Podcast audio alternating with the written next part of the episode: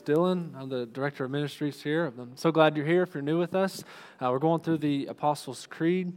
Um, happy Father's Day to everyone. I want to make sure to say that. Happy Father's Day on this uh, beautiful weather that we have uh, going on here. I do need to say one thing. So, my wife is 39 weeks pregnant. So, if this sermon is like 10 minutes long, you know that we're on the way to Emory. So, uh, just kidding. So, uh, but well, kind of. You never, you don't really know. Uh, Lord willing, right? Uh, he's sovereign over all things. So, uh, but with that, let's uh, let's pray one more time uh, before we get into God's word. Father God, thank you for this day. Lord, thank you for this time that we're able to come and worship you. Father, thank you for. just the weather, the rain that we're getting, that you have created all things, um, including the rain and uh, we're thankful for that. And Father, I pray that uh, this morning, as we read your word and study and look at what it means for you to be Father, to look at what it means uh, for you to be Creator of all things, uh, help us, Lord, to worship you. Help us to see and understand your glory uh, in all things and all things that you have created that are good uh, throughout, just throughout the world, throughout the universe. as we look at all of those things, Father, I pray that you'll be glorified this morning uh, and that through all of this, you will stir our affections and stir our hearts for you. That we will love you uh, more and more uh, each day, love you more through uh, this worship service uh, than as we go out this week. We love you, praise you, thank you for your grace. Christ, name we pray. Amen. Amen. So, if you're with us last week, uh, we started a new series in the Apostles' Creed. so, the Apostles' Creed is a creed that was written in the early church. it's very old. It's um, stood throughout church history. It's been used throughout church history. Um, it, in, in a sense, it, it grapples with uh, the, what's called the rule of faith. It covers uh, the rule of faith in a lot of ways. And so, as we kind of dive in this morning, basically what we're going to do this summer, let me just back up. What we're going to do this summer, we're going to go through a couple different lines. We have it broken up and uh, really dive in to the Apostles' Creed. We'll talk more about that in a moment. But before we do, I want to read through it again. We read through it last week. I think it would be good for us to keep it the whole thing in front of us as we continue to move through. Uh, so I think it'll be on the screen again behind me. Uh, but it says this I believe in God, the Father Almighty, maker of heaven and earth, and in Jesus Christ, his only Son, our Lord, who was conceived of the Virgin Mary, suffered under Pontius Pilate, was crucified, dead, and buried. He descended into hell. The third day he rose again from the dead. He ascended into heaven and sits at the right hand of God the Father Almighty whence he shall come to judge the quick and the dead. I believe in the Holy Spirit, the Holy Catholic Church, the communion of saints, the forgiveness of sins, the resurrection of the body, and the life everlasting. Amen. And so, as we as we dive in, as we continue in week two of the Apostles' Creed, um, I, I, want to kind of go back and address again, once again, um, why, kind of why we're doing this and the importance of the creed. So, back in the early church, um, th- there was there was a time for a, lo- for a long period of time where the manuscripts of the canon of the scriptures, uh, specifically the New Testament, were being circulated throughout the churches. So there, it wasn't always the case where we had our own the whole Bible, you know, readily available for everyone in the church. So for a long time, the churches would have different books and they would preach through them, they would teach through them corporately, and then they would circulate them through the local churches around so everybody could could um, learn uh, what the whole scriptures said. And so, uh, as time progressed, you know, more and more churches were able to get the whole scripture. But during this time, one thing that was really helpful for the church was to have something like the Apostles' Creed, because it's something that can be memorized pretty easily, and it's going to cover um, a large portion of our theology and, and the basis for our belief as, as Christians, as believers. And so, one of the ways they use this is if you know, a false teacher came into a town that was coming around and he taught something that was false, they couldn't necessarily go home and just pull out their Bible, pull out the Bible app or something and check. But what they one, one thing they could do is recite something like the Apostles' Creed and essentially hold it up as a grid on what is this guy teaching? Does it fit with what the Apostles' Creed says or one of the other creeds that came later? And if not, then there's a lot of questions that need to be raised. And so it's a really helpful tool for the church to learn uh, good, sound biblical theology without having their own scriptures to read all the time. So it's a helpful way for the church to use that. And I bring this up because our line today is um, the first one. I'm going to read. Last week we did I believe in. Well, I'm going to read that together with our line today. It says, I think it'll be on the screen. I believe in God the Father Almighty, maker of heaven and earth. So that's what we have this morning. That's our line that we're going to cover. Um, and so I bring this up because that those two sentences or so, those two lines, really drive at the heart of the foundation of our belief, the foundation of what we would call a worldview, the way that we see and understand the world.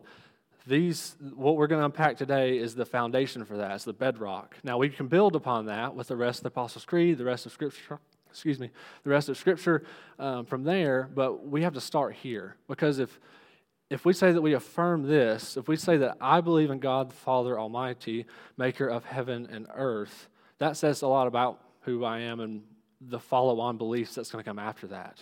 Now, if you take somebody else that says, I don't believe that, well, we can then follow the logical conclusion there of the rest of their beliefs are then going to be a lot different than where we are with it. And, and we'll unpack this idea a little more. So, with that being said, turn with me to John chapter 1. We're going to look at John chapter 1 first as we start to unpack this. And as you turn there, um, you know, John is writing his gospel here. He's starting out in the first chapter, and we're going to read from the beginning here.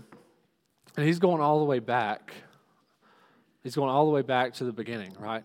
And which is what we're going to see in a moment. I'm going to give you a moment to turn there, and we're going to get to see what this looks like in creation, what who God is in creation, and why that matters for us. So John 1 1 says, in the beginning was the Word, and the Word was with God, and the Word was God.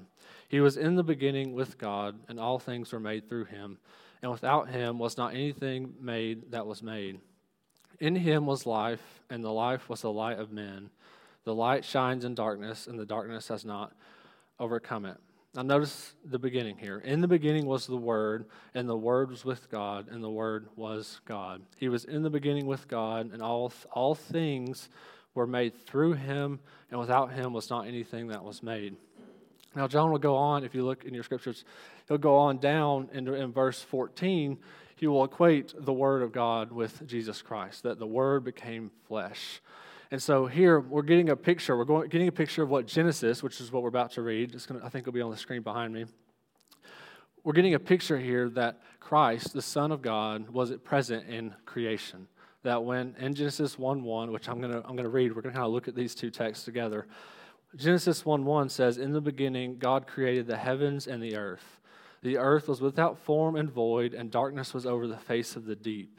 And the Spirit of God was hovering over the face of the waters, and God said, Let there be light, and there was light. So, John is giving us an interpretation. He is looking back at this text and telling us that the Word of God was present in the foundation of the world and was created in Him and through Him. And so, in Genesis here, again, I think it should be on the screen, we see God created the heavens and the earth. We see the Holy Spirit hovering over the face of the waters, and we see God speaking, saying, Let there be light. His spoken word came out, um, and that is the Son, the Word of God. So, in studying this and then diving into God being creator, God the Father Almighty, when we say, I believe in God the Father Almighty, we are affirming that God is Trinity. 100%. We are affirming God is Trinity in that statement. The rest of the Apostles' Creed will go on to talk about the Son and the Holy Spirit as well. Uh, but in that, we are affirming that. And here in Genesis and in John 1, we are seeing that the Trinity was present in the beginning uh, in the creation of the heavens and the earth. And this is important for us because, that, again, as I mentioned earlier, this is the, the bedrock, the foundation of where we go from here and building our worldview and building our understanding of the faith. That if we don't start in this area of God is Trinity, God made the heavens and the earth all for His glory, then we're going to go amiss. We're going to go off the rails. We're going to lose our way. It is so important that we understand that God is Trinity. And so, what does that mean? What is, so I keep saying God is Trinity. So, there is one God, three distinct persons. Each person is fully God. Pretty, I mean, just the, as, as simple as, as I can make that. We taught on the Trinity a couple, couple years ago uh, pretty in depth. And one of the things we talked about there is when you get into analog- or, yeah, analogies and different things like that, uh, you're going to get into trouble pretty much every time. So I'm not going to go into any further depth. There is one God, three distinct persons. Each person is fully God. And that's what we see. We see Father, Son, Holy Spirit, each working in their own way for the one will of God to create the heavens and the earth. And so in looking through this even more, uh, turn up into Colossians 1. We're going to look at another text. We're going to flip some this week. We're just going to kind of look through Scripture and uh, as we come to understand this. But turn to Colossians 1 for me. And we're going to look further at the role of the Son in creation, in the, the role of, of the Word of God. And so in Colossians 1 15 through 17, there's a lot here, there's a lot in this passage. I encourage you to go home and read this one, read John 1 um, later this afternoon or this week if you want to really unpack these things. But in Colossians 15, um, excuse me, Colossians 1, verse 15, it says this He is the image of the invisible God, the firstborn of all creation. For by him all things were created, in heaven and on earth, visible and invisible, whether thrones or dominions or rulers or authorities. All things were created through him and for him, and he is before all things, and in him all things hold together. Again, a lot happening here, right? It's talking about Christ, talking about the Son uh, in this text, but specifically in verse 17, Paul says, And he is before all things, he, Christ, and in him all things hold together. And so, as we look at this, so God created the heavens and the earth. Not only did He create the heavens and the earth, but He also sustains the heavens and the earth at all times. All things, us being here, us walking around, us breathing, uh, the laws of gravity, all these types of things exist because God holds them together. That is God the Father Almighty. Almighty is a big word that is very appropriate in the Apostles' Creed there because He is holding all things together. He didn't just create them, wind it up, and then you know, chunk it out in the universe and say, all right, y'all have fun. I'll come back in however long, and then I'll see you later. That's not how God works. God is a loving Father, and He is He is a hands-on. He loves us well, and He holds all things together through the Son. So we can't view creation. We can't look at all things that were here. This chair, the carpet, the rain, the that bird that just flew uh, that way, uh, flew off. I knew I was going to point it out. I didn't want anybody looking at it. I guess. Anyway um, all these things, right? We can't look at those and just assume it was an accident or just assume that some, some deity made it or that it was some intelligent design. No, it's God the Father, the Son, and the Holy Spirit all created these things. And it's so important that we hold to that and hold fast to it and that He sustains it throughout. And so, going from here, that hopefully we have a kind of a foundation there that, that the Trinity created all things and that God the Father is Almighty. Um, and so, going from here, I have a couple questions that we're going to kind of work through to kind of unpack this further and, and really hopefully get some different angles on this concept. So, the first one is when did God create? Okay, talked about that some last week, uh, so we're going to address it briefly here. Um, so, when did God create the heavens and the earth? If we all agree God created everything, when, when did He do it? Uh, so, uh, I'm waiting for fights to break out on old and young earth people in here. No, I'm just kidding. Um, so typically, um, at least within Christianity, there's, there's generally two main camps, so to speak. Uh, to just simplify it, is uh, you have the young earth creationism group, which is what most people are probably familiar with, and then you have the old earth uh, creationism group.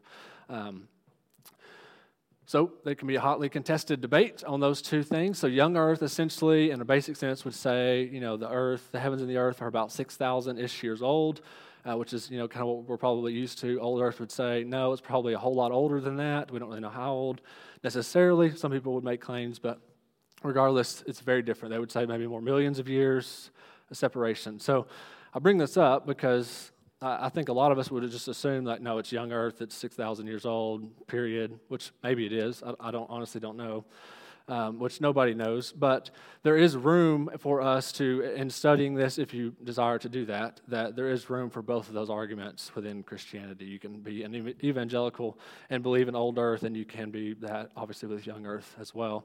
And so, if you do want to study this further, you can. Um, there's a book called 40 Questions on Creation and Evolution. Uh, it's a really great book. Uh, it's got uh, two, two theologians, one from uh, Southeastern Seminary, one from another seminary, I don't remember, and one of them was a young earth proponent, one of them is old earth, and so you can really get into a lot of those uh, types of questions. Um, but it's not as simple as, you know, when we read Genesis 1, we see six days, right? God created the heavens and the earth six days, rested on the seventh.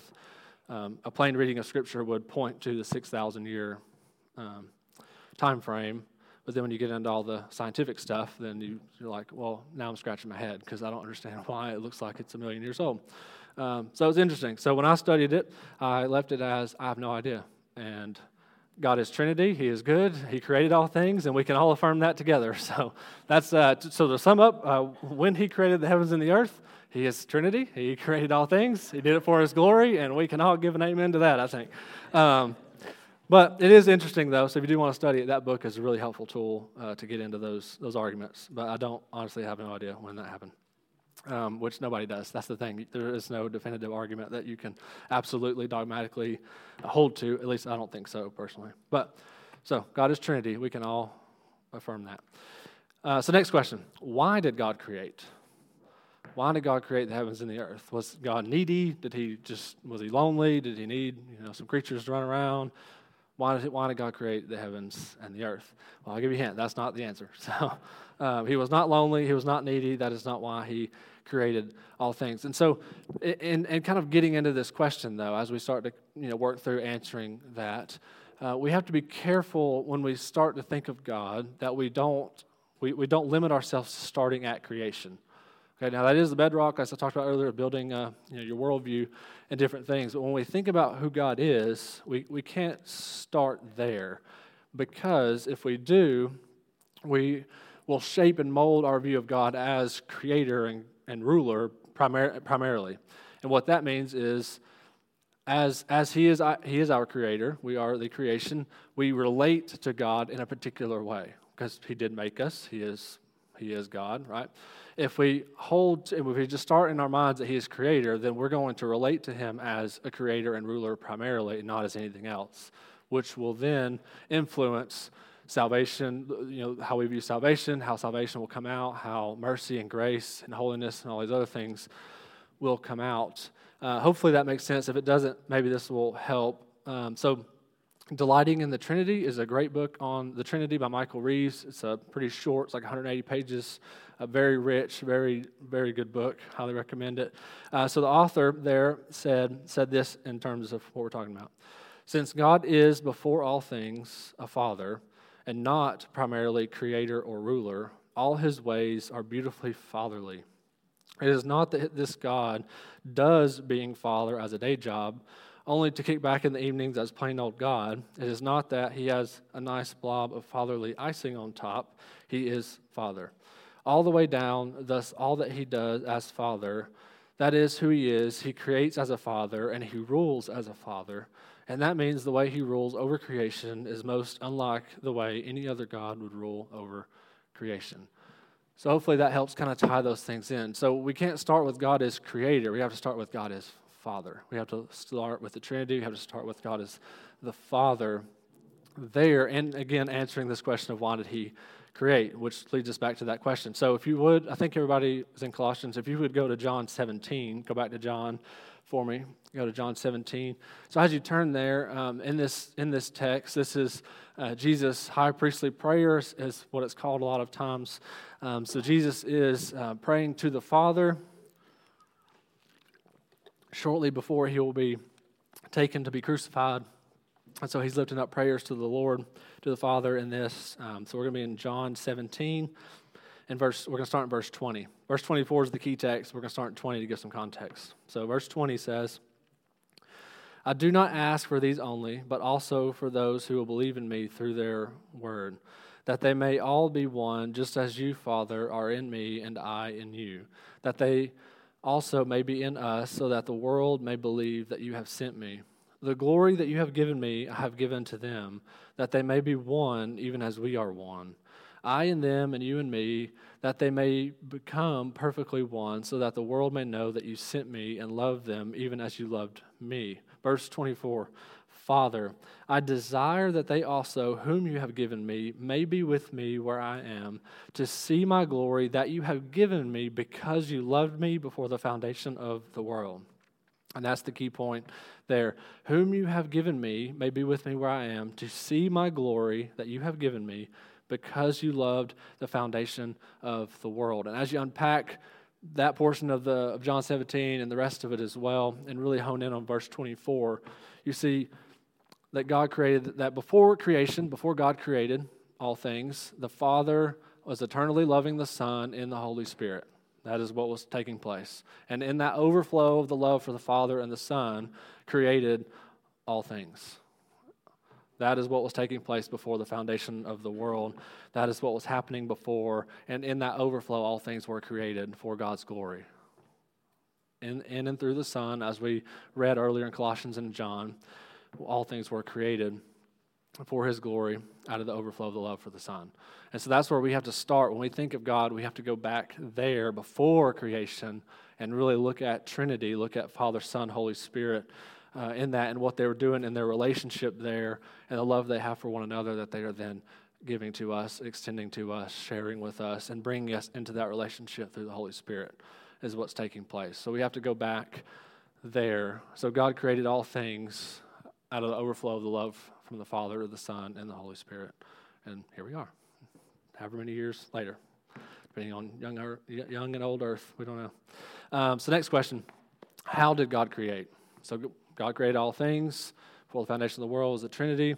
How did God then create? Did He take, you know, some spiritual Legos and melt them down and then start building things? Did He go to Home Depot and, and buy stuff or Lowe's? I like Home Depot better, but you know, Home Depot is, is but anyway, um, Lowe's, you know, somewhere like that. No, he didn't do, he didn't do any of that. He didn't take, uh, yep, he didn't go to Home Depot. So, uh, well, we know that. And if he went right now, it'd be real expensive to build everything. So uh, that would not be a good time. So he picked a good time. He know, he's sovereign, right? He knows all things. So um, he worked that for, for his good. Um, so, so how did he create? So he created all things out of nothing. There was nothing, and then there was something. he created all things out of nothing. Ex nihilo was a, is a word that theologians will throw around, but he created all things out of nothing. So where do we, you know, where do we get that? Where is that kind of, where's that coming from? Uh, a clear text for us uh, in this is Romans four. It should be on the screen, uh, so I'll go ahead and read it. Romans 4, 16 and 17 says, "That is why it depends on faith, in order that the promise may rest on grace, and be guaranteed to all his offspring." I'm talking about Abraham not only to the adherent of the law, but also to the one who shares the faith of Abraham, who is the father of us all. Verse 17 As it is written, I have made you the father of many nations, in the presence of, of the God in whom he believed, who gives life to the dead and calls into existence the things that do not exist. God calls into existence the things that do not exist. So God didn't take building blocks, He didn't go to Lowe's, He didn't take any kind of stuff that was already there. He created, he spoke, it came to be. Things were created that did not exist before. Uh, this is uh, very profound. Again, it goes back to God the Father Almighty. He is Almighty. He's the only one uh, that can do something like this, that can just call something into existence and create uh, in this way. We'll talk about what this kind of what it looks like for us to create in a little bit uh, in a moment, but. Um, we cannot do that, right? I don't know anyone in here that can just call something into existence, which we're all like, of course, right? But we do like to watch movies that people can do those kinds of things, but um, they're all fake. Um, newsflash. Uh, but anyway, um, he created all things out of nothing, which is again is profound. I mean, if we really sit here and think about that for a moment, like what does that actually take? How do you have nothing and then have something? I, I don't know. I mean, it just boggles my mind. He literally there was nothing there, and then there was something. Um, and then not only that, think of all the things that he did create. Right? If there was nothing before, think of all the things that we encounter in our own lives, from the Yeti cup to the Yeti cooler to this chair to the carpet to the bacteria that's uh, probably in this room to the uh, the grass, different blades of grass, these LED. I mean, just all the different things, right? All the different bugs and you know fungus and who knows what else that's out there, right? I'm just thinking of different things that are off the wall, right? Because he he ultimately created them all, right? He created all things, and he came up with them in his own mind, and then actually spoke them into existence, and it came from nowhere.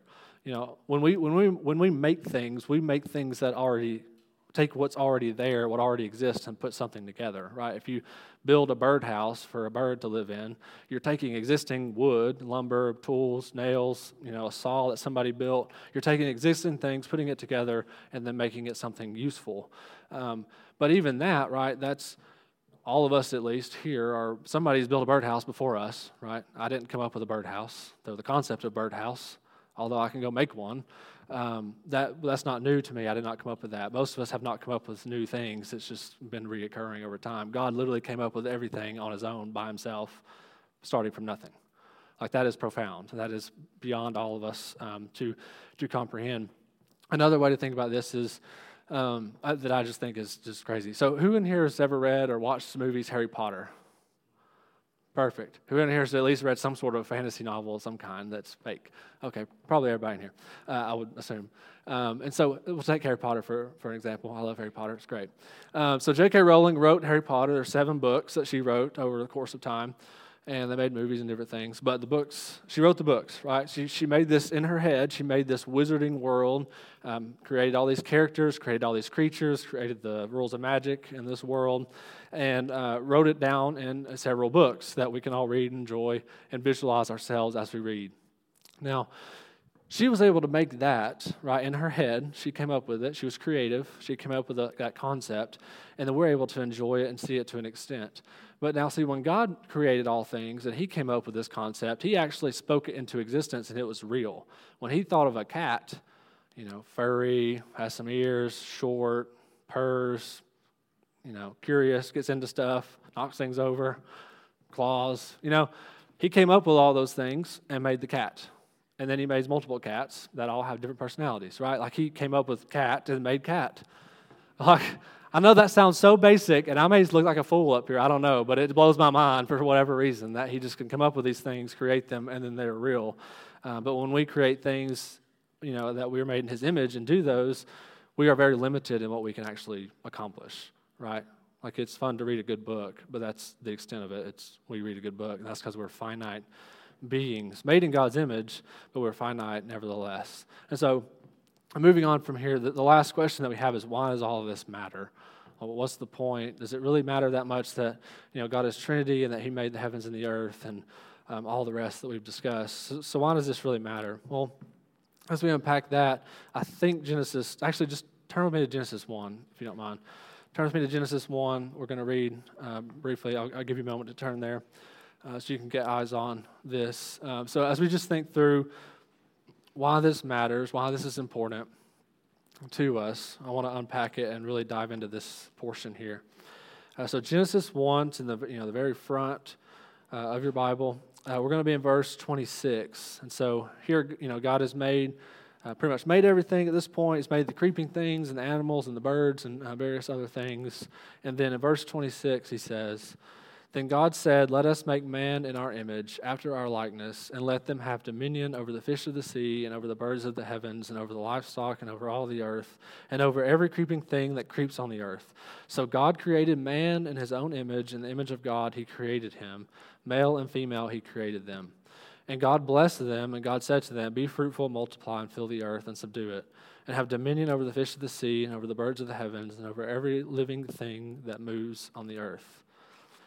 And so as we as we think through this question, of why does all this matter that God created all things? Well, it says here in Genesis, as we just read, that God created us, created man in his own image. He created them to have dominion over the fish of the sea, the birds of the air, all every creeping thing, uh, that we are to have dominion, that we are made in God's image, right? God created all things, created the heavens and the earth, and then He created us in His image to be image bearers to go out from here. So that as we live our lives, we are to bear the image of God and to glorify Him in all that we do. And so, again, and just think this what does this look like to bear God's image? What does this look like to have dominion, to be fruitful and multiply, fill the earth, and all the rest? Well, as I was kind of getting at already with J.K. Rowling writing Harry Potter or other authors, when we when we seek to, to accomplish this, to to really you know be image bearers of God, to to have dominion over the heavens and the earth, and different things in that way, that comes out uh, in a lot of different ways, right? It can be being creative and writing a book. That, that can be one way, writing, uh, creating, being creative in that way. It can be drawing. It can be other artistic endeavors, playing music, you know, having dominion over the guitar and making good music for us to enjoy and then for us to sing and sing the praises to the Lord. Uh, together as a congregation. It can be other things like being an electrician and being creative and how you're going to wire up a room and be and to do it well and to do it for God's glory. It can be any number of things in the way that you work. Many of you are entrepreneurs and have started businesses and have you know created products or created services or created a nonprofit uh, to, to meet needs of the community in some way. And you've all been creative in doing that. You've all brought something up, you've created something, you've been creative. And in doing all those types of things, however profound it may be or however simple it may be, we are in that way being image bearers of God and, and in a sense, following in his footsteps in that. Right now, we can't make things out of nothing. Like we have a limited ability to do a lot of these things, but we, but we, but in being creative and in building and in making things and thinking through things, we, we are following in this footstep. This is what this looks like going forward. So when we go to work tomorrow, wherever that may be, whether it's going to your business, whether it's going to make coffee, whether it's uh, working on computers, whatever the case may be, running wires, building a building, whatever it may be, we can all do this for God's glory. We can all do it and be creative, work hard, work diligently, have dominion over everything uh, that, that, we're working on in, in, the right and proper way. Be fruitful, multiply, right? I mean, just be fruitful, multiply. You know, we had a baby dedication a couple weeks ago. Branches are working on that hard, uh, which is great, uh, all for God's glory, right? Um, and so all these types of things comes out of the fact that God is Trinity, that He is Father, that He is Son, Holy Spirit, and that He created the heavens and the earth. And then eventually, after a time, He created man in His image to go out and to bear His image in various ways. And so again, and thinking through the application here, that as we go to work, we need to work hard. We need to work diligently. We need to do it for God's glory, out of the love for the Lord. And we're doing it and following in these steps, in this, that we are bearing God's image and that we are following in what He's created us to do, which is to glorify Him in all that we do, whether we eat, drink, or whatever we do, do all to the glory of God.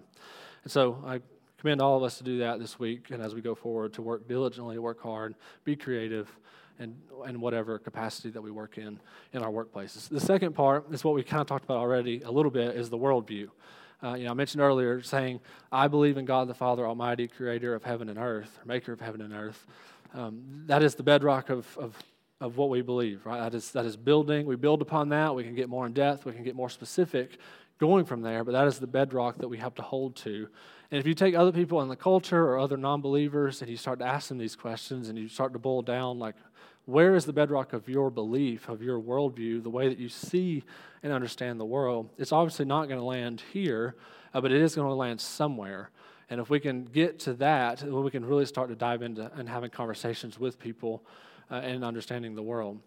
I'll also bring this up because, as we mentioned plenty of times in family reunion and on Sundays and family groups, that the America is, is shifting hard, right? Like we see it in the news, we see the different things, the animosity towards Christians and towards religious faith, uh, battles in the courts. We see, um, you know, Marxism running through. We have all the different race, uh, you know, conflict happening, CRT, you name, you name it, LGBTQ plus, and as we go forward, life is not getting any easier for Christians to be faithful in what we're going to do.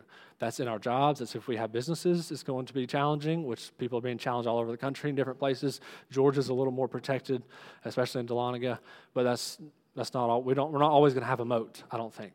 Maybe if we do, great, but I don't think so. And so as we continue to move down this path as a culture, and as we continue to be seek to be faithful to God and, and what we do in our work and in our lives we need to be prepared to be able to look at something, think through biblically. Okay, how do we think through this problem biblically? How do we think through what's happening biblically? And how do we respond to that biblically?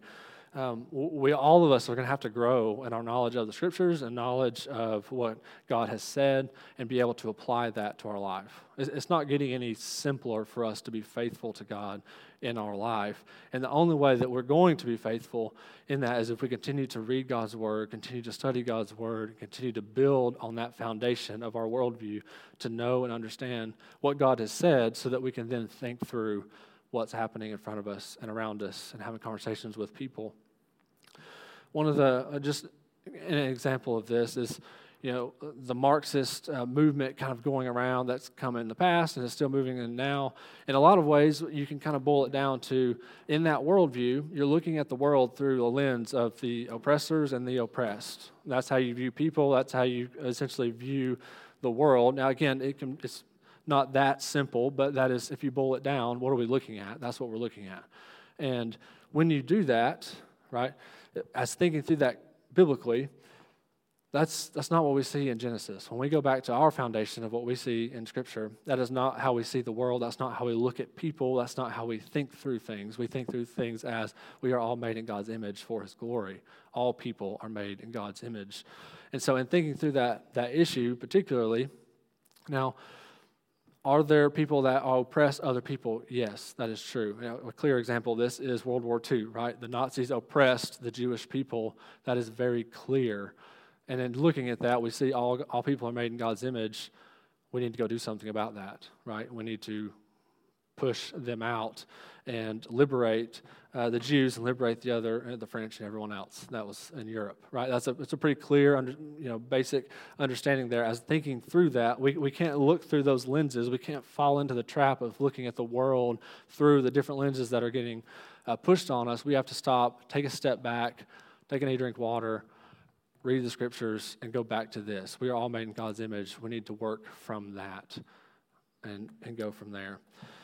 And so, as we land the plane, as we wrap up there, I just I, I, want us to leave here and understand that again, God is Trinity. He made all things for His glory out of the overflow of the love from the Father to the Son and the Holy Spirit and that we need to continue to study the Word, to continue to worship, to continue to read and pray and come together in community as a family, uh, to, to be strong in going out and to face whatever it is the culture is going to throw at us, whatever our families are going to throw at us, whatever our friends or workplaces, whatever it is, just life in general, that we will be strong together as a family to continue to move through life together as the family of God. And in doing that, as we work through uh, as we wrap up today, and then as we move through the Apostles' Creed for the rest of the time and continue to get into this and what this looks like for us in building this worldview uh, together and building this bedrock of the faith. Um, again, I just commend that to you uh, to go to go home and to read some of these texts. I know we covered a lot of different texts this morning. Um, I encourage you to go home and read those and study those for yourself um, as well. And so, with that, we're going to move into a time of communion. Um, I'm so thankful that we're able to have communion back again, that we're able to come together to break bread um, in, in, that way. And so, communion is for baptized believers. So, if you've been baptized as a believer, um, that, that is for you. If, if, you haven't, we'd love to talk to you after, but we do ask that you um, refrain from, from taking communion. And as we do it together as a congregation, you know, we're we are breaking the bread that represents Christ's flesh, dipping in the juice that represents Christ's blood spilled on the cross for us. That Christ died for us and atoned for our sins, and that by faith in him we are then saved and redeemed. Uh, because we do live in this fallen, sinful, broken world, and communion is a helpful way for us to remember to remember what Christ did for us, that He is going to return, that He is coming back. It's not over um, that we can look to the, um, his return and the good that's going to come of that and the new heavens and the new earth. So, with all that, let's pray. Father God, thank you for this day. Lord, thank you for this time we're able to come together to worship you, um, to study your word together, uh, to study what it means and looks like for you to be creator, uh, what it looks like for you uh, to just create all things, and for us to be created in your image uh, for us to be made in your image, for us to go out and to work and to be diligent uh, in all that we do, um, bearing your image for your glory. Um, Father, help us um, just in our faith and in our walk this morning and tonight, uh, today, as we just reflect on these things. Help us to be strengthened in the faith. Help us to be strengthened in our belief. Uh, help us just ground ourselves in orthodox theology as we continue to study the Apostles' Creed together. And Father, I pray that you'll stir our affections for you. That if we're distracted with other things, that if we're distracted from some of the things that you've created, the things that are created in this world, that we will um, that we will see that, that we will notice that, that a brother will help us see it if we don't, and that we will repent from that, Lord, and come to you. Uh, in that, Lord, again, I just pray that you'll stir our affections for you, that we will come to know you and love you more in this time, and that we will just do all for your glory. this week. We love you. We praise you. Thank you for your grace. Christ's name we pray. Amen.